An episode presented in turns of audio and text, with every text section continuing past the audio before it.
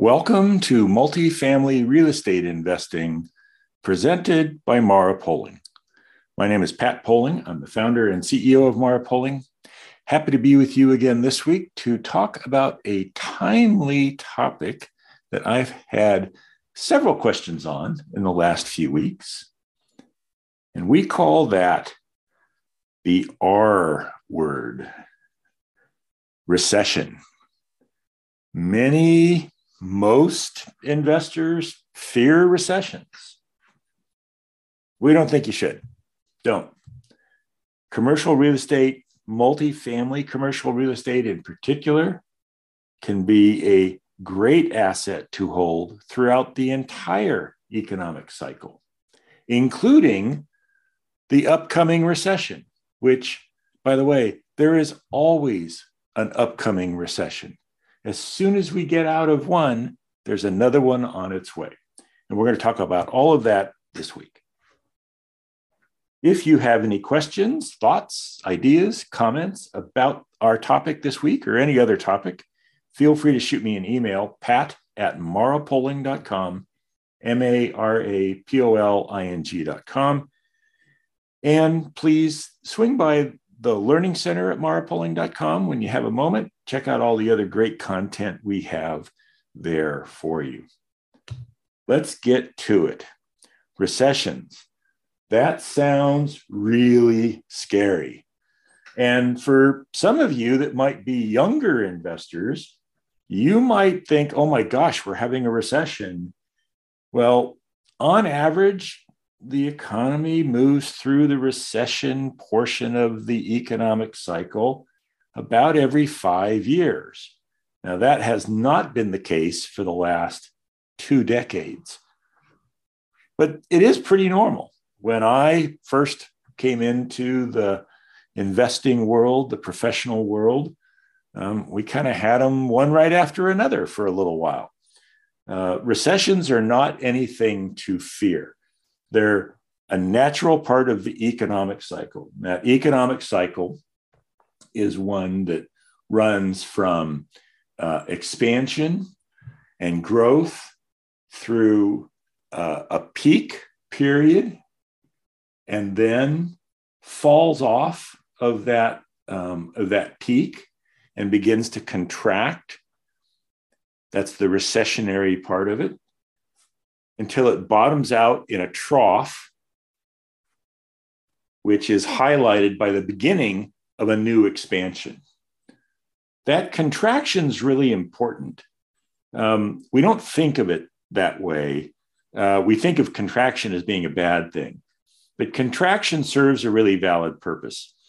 It kind of culls the herd, right? So there's a lot of stuff that goes on in the midst of an expansion that isn't really economically viable but it gets carried along with the wave. Well, the contraction cleans the deck of some of that things. It allows a normalization of any bubble, and we'll talk about that in a minute, that might have developed. And it incentivizes the acquisition of resources to be prepared for that trough and the trough is a great sign because the trough means we are headed into the expansion. So recessions are not to be feared. It is a cycle. These happen with, as I said, some degree of regularity. Now, in my professional lifetime, we've had several going back to 1981 82. We had high oil prices, high inflation. What does this sound like? And the Fed's response was to significantly ratchet up rates to choke off that inflation. And having done so, contributed to significant economic growth over about the next 10 years. So, again, as I said, that contraction it really serves an important purpose. It is not fun by any stretch of the imagination. I appreciate that. It is a natural part of the cycle in the early 90s, 90, 91. Again, we had a period of inflation. The Fed's response triggered a recession, which then positioned us for, again, about another 10 year run. Very nice. A couple things happened in 2001. The bubble had developed in the dot com world. Some of you may remember, many of you may not, that there was a period of time where valuations were apparently not based on how much companies earned, were not even how much they might earn from a reasonable forecast going forward. They were based simply on the fact that, wow, you're a dot com company. All the dot coms are going to make a fortune. We got to get in on this. And obviously, some companies, like Amazon as an example, turned out to be fantastic investments. But the vast majority did not. And that bubble burst in 2001, along with the tragic attack on 9 11. We came out of there, and because of a number of factors, we had a housing bubble that developed, along with some uh, maybe less than ethical or certainly uh, less than altruistic uh, thoughts coming out of Wall Street that led to the Great Recession in 2007, 2008. And then just in the last couple years, we've had a very short recession, but technically still a recession from shutting the economy down to deal with the COVID 19 pandemic. So we have recessions, they occur. Are we going to have another one? Yes, soon. I guess that depends on what your definition of soon is. If by soon you mean next quarter, I don't know. That that's there's certainly some folks that would say yes, we're on the brink of recession. And there's others that say, you know what, it might take m- multiple quarters, a year or more before we actually move into a recession. The soft landing idea that gets floated a lot of, well, we don't need recessions. We can just slow the expansion and stretch the peak out. That's never proven to happen. Yes, the peak can get stretched, but eventually it collapses into recession and we start heading for the trough, which is what the whole goal is about. So recessions are going to happen. They're not something to be feared. If you have dollars as an investor that you're investing in short term pieces of uh, time, meaning you've got money, you've got $50,000, and in three years you need this $50,000 to go do something, investing it in an equity or some other kind of investment, even a real estate investment, is pretty risky because you're timing the market.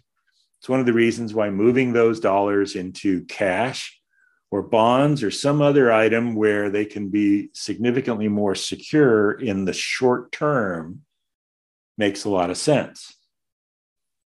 But if you have dollars that you're investing over a long term, remember we said re- recessions average about every five years. So if you're investing with, say, a 10 or a 15 or a 20 year horizon, so these might be retirement funds or just long term investments, you're going to have that investment during a recession, likely during multiple recessions.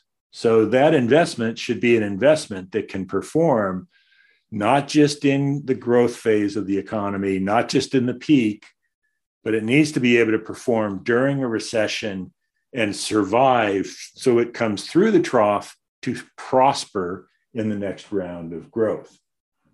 And multifamily real estate does that.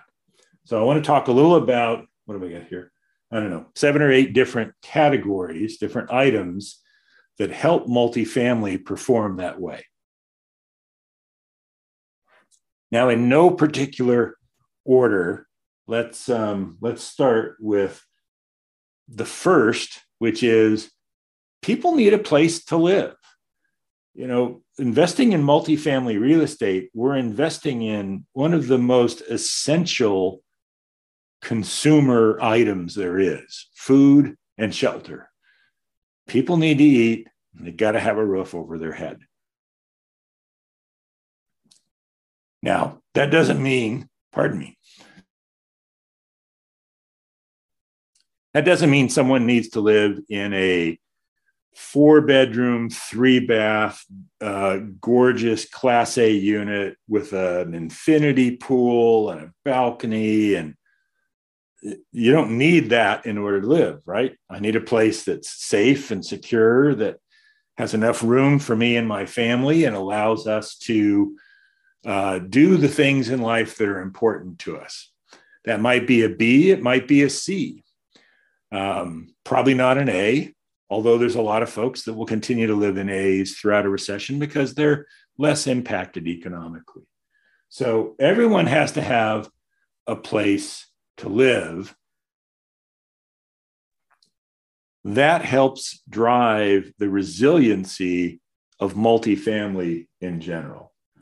Now, we like Class B often call Class B the Goldilocks class. And one of the reasons why is we like the way it's buffered by the A's and the C's. And here's what I mean by that. When there's a recession, uh, people lose jobs. It's it's unfortunate and it's just a sad reality of what happens in a downturn. People will lose jobs. They'll have hours cut back. They may have uh, pay cut or lose uh, income like bonuses or other items that they've been counting on in terms of being able to take care of their expenses. And while you can cut some non essentials, right? You could say, well, we're going to get rid of the cable TV package or the streaming services or whatever else I, I really don't need to survive. You're not going to say, oh, I'm going to move out in the street. At least that's hopefully not what happens but you might say, I can't afford to live where I'm living right now. And therefore, you're going to move out of that apartment and move to a place that's more affordable and fits your current economic condition. So, as a Class B investor, we will have tenants that will be affected and will move out. So, we will see a spike in vacancies going to happen. If you look historically at Class B properties, and this is something we do during our acquisition phase, you will see at the beginning of each recession a spike in vacancies. Say you're running along at 7 or 8% vacancy, you'll see a spike to 10, 11, 12, 13% vacancy.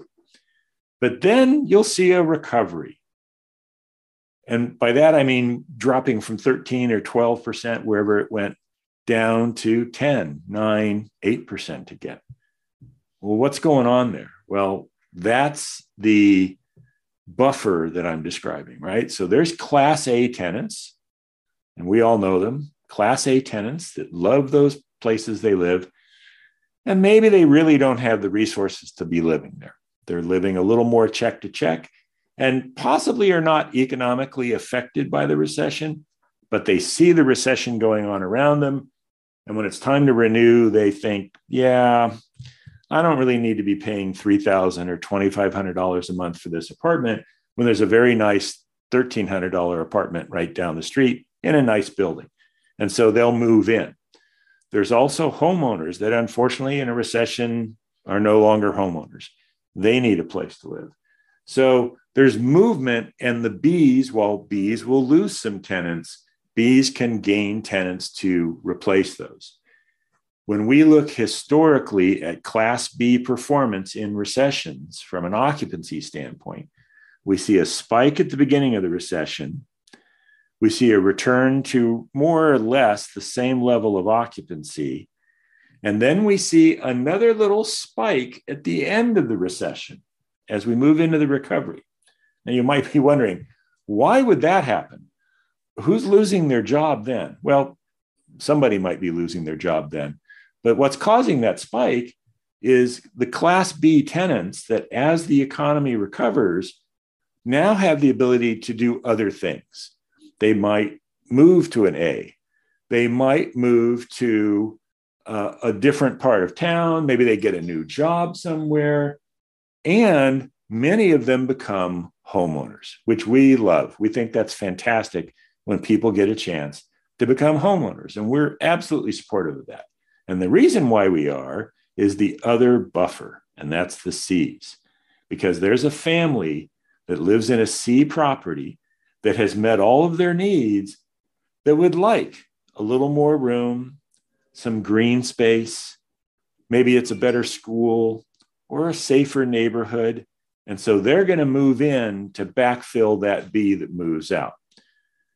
So we see a spike at the beginning of the recession and then a little spike near the end of it. And that has happened in every instance but two. and let me share those.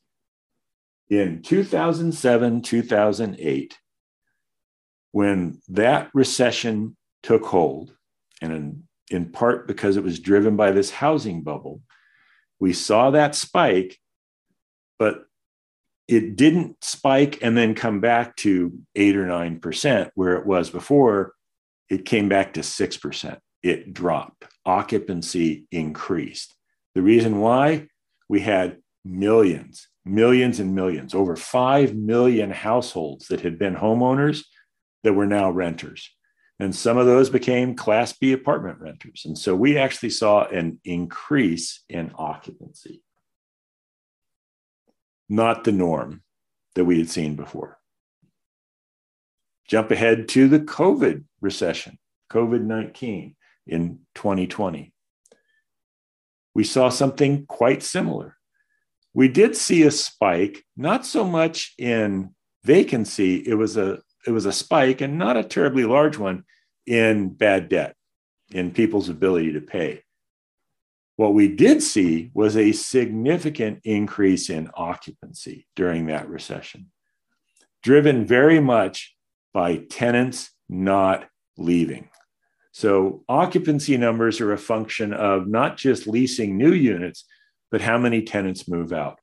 Renewal rates, rates at which people signed renewal leases went up dramatically. Tenants weren't moving. Therefore, there weren't a lot of units to be available. And what little bit of movement there was in the market got gobbled up by all of that, pushing occupancy into the high 90s.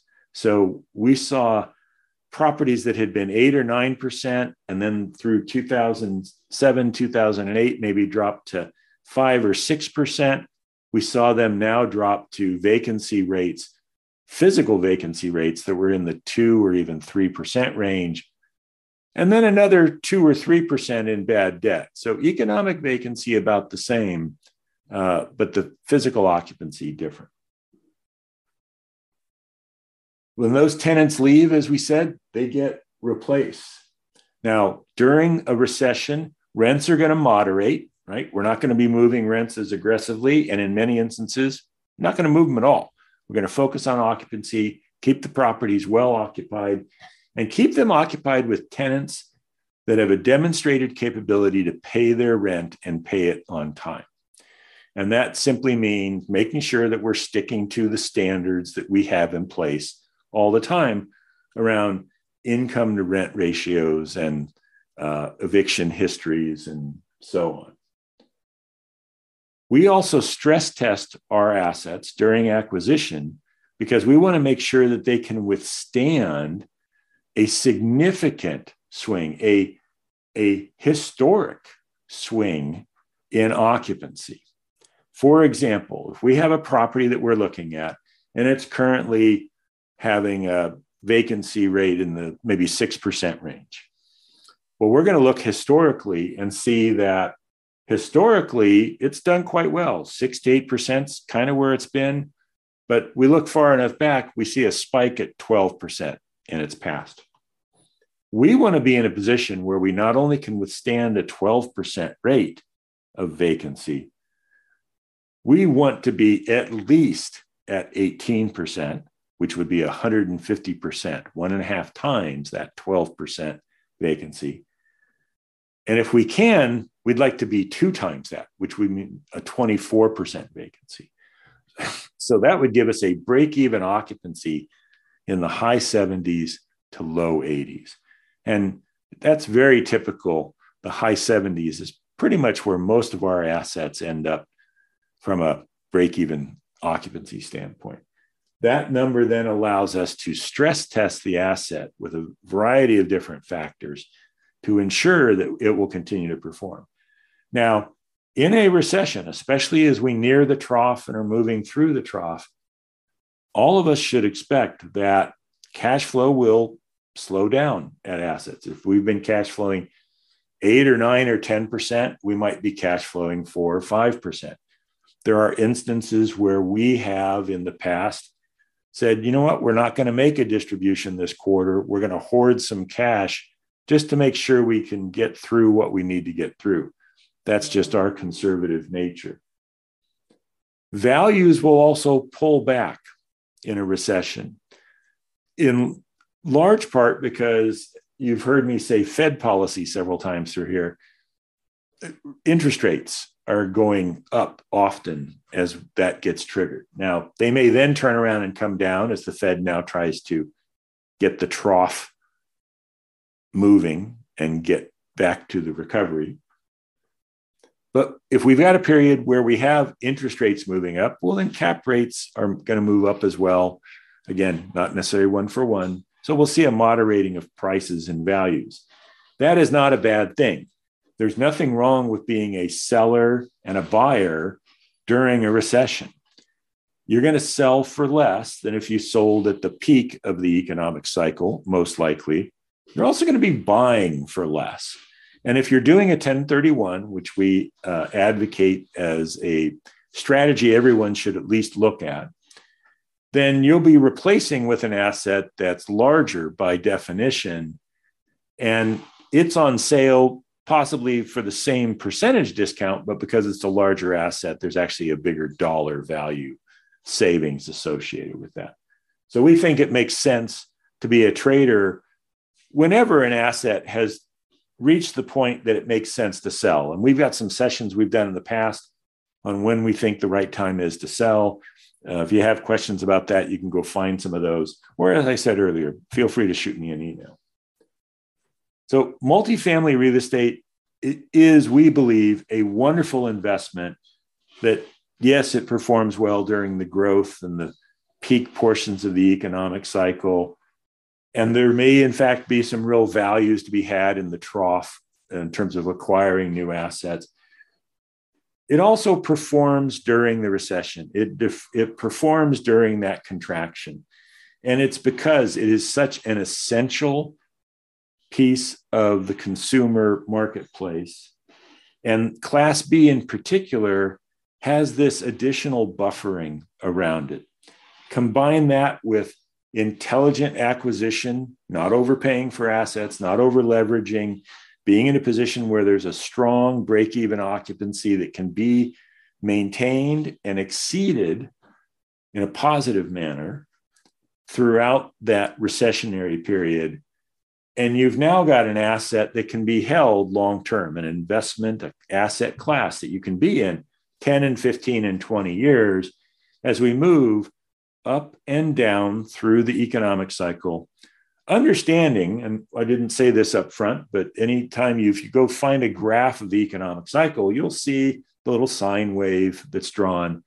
But you're going to see that it's tilted upwards. And that's because successive troughs are higher, right? This trough is higher than the last trough. The next trough will be higher than this trough.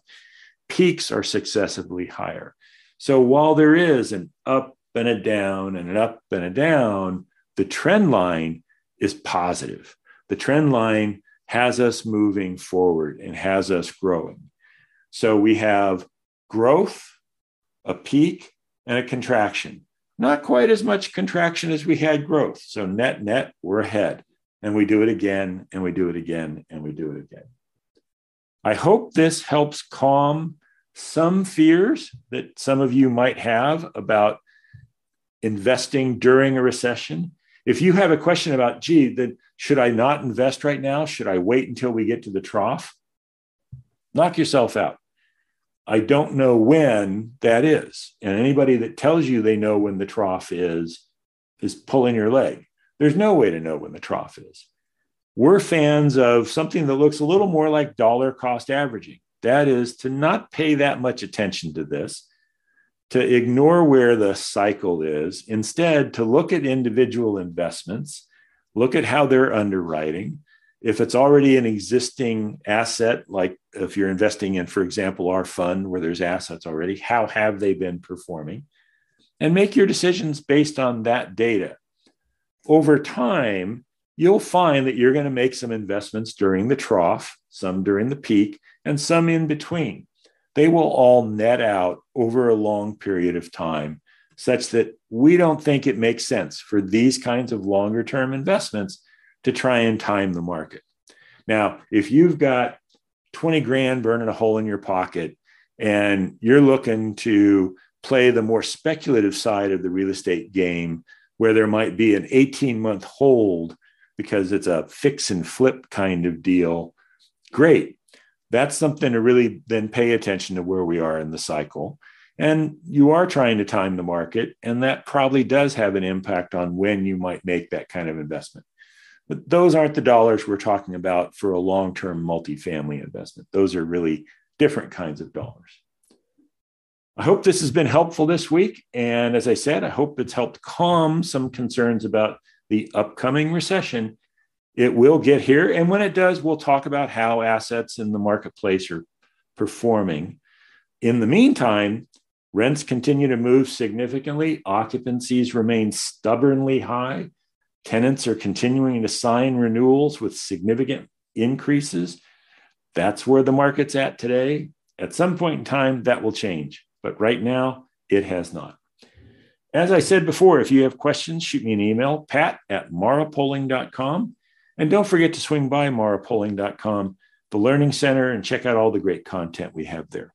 Thanks for joining me, and I look forward to talking to you again next week on another episode of Multifamily Real Estate Investing presented by Mara Poling.